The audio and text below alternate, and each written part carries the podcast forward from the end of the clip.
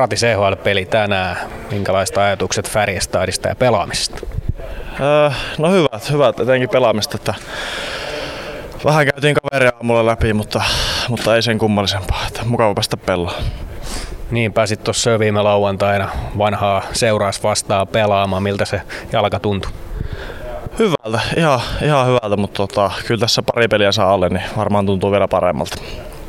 No tuossa, jos mietit tuota omaa tekemistä, niin ainakin itselle näytti siltä, että aika paljon energiaa toi tuohon ketjuun, niin minkälainen tuo ottelu oli sun omasta näkökulmasta kokonaisuudessa?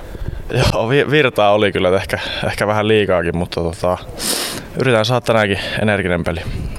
Tässä joukkueessa on nyt tosi paljon laitureita ja varmasti se kilpailutilanne on teillä kova.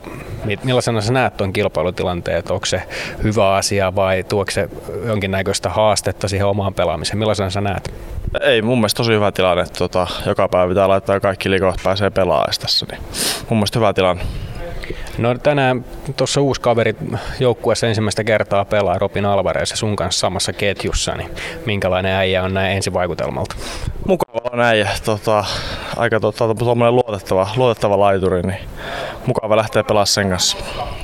No tässä on nyt CHL-peli edessä ja tässä on vähän erilaiset säännöt näiden alivoimien ja muiden suhteen. Onko niitä enää mitenkään mietitty vai, vai mennäänkö tässä vaan pelin ehdoilla?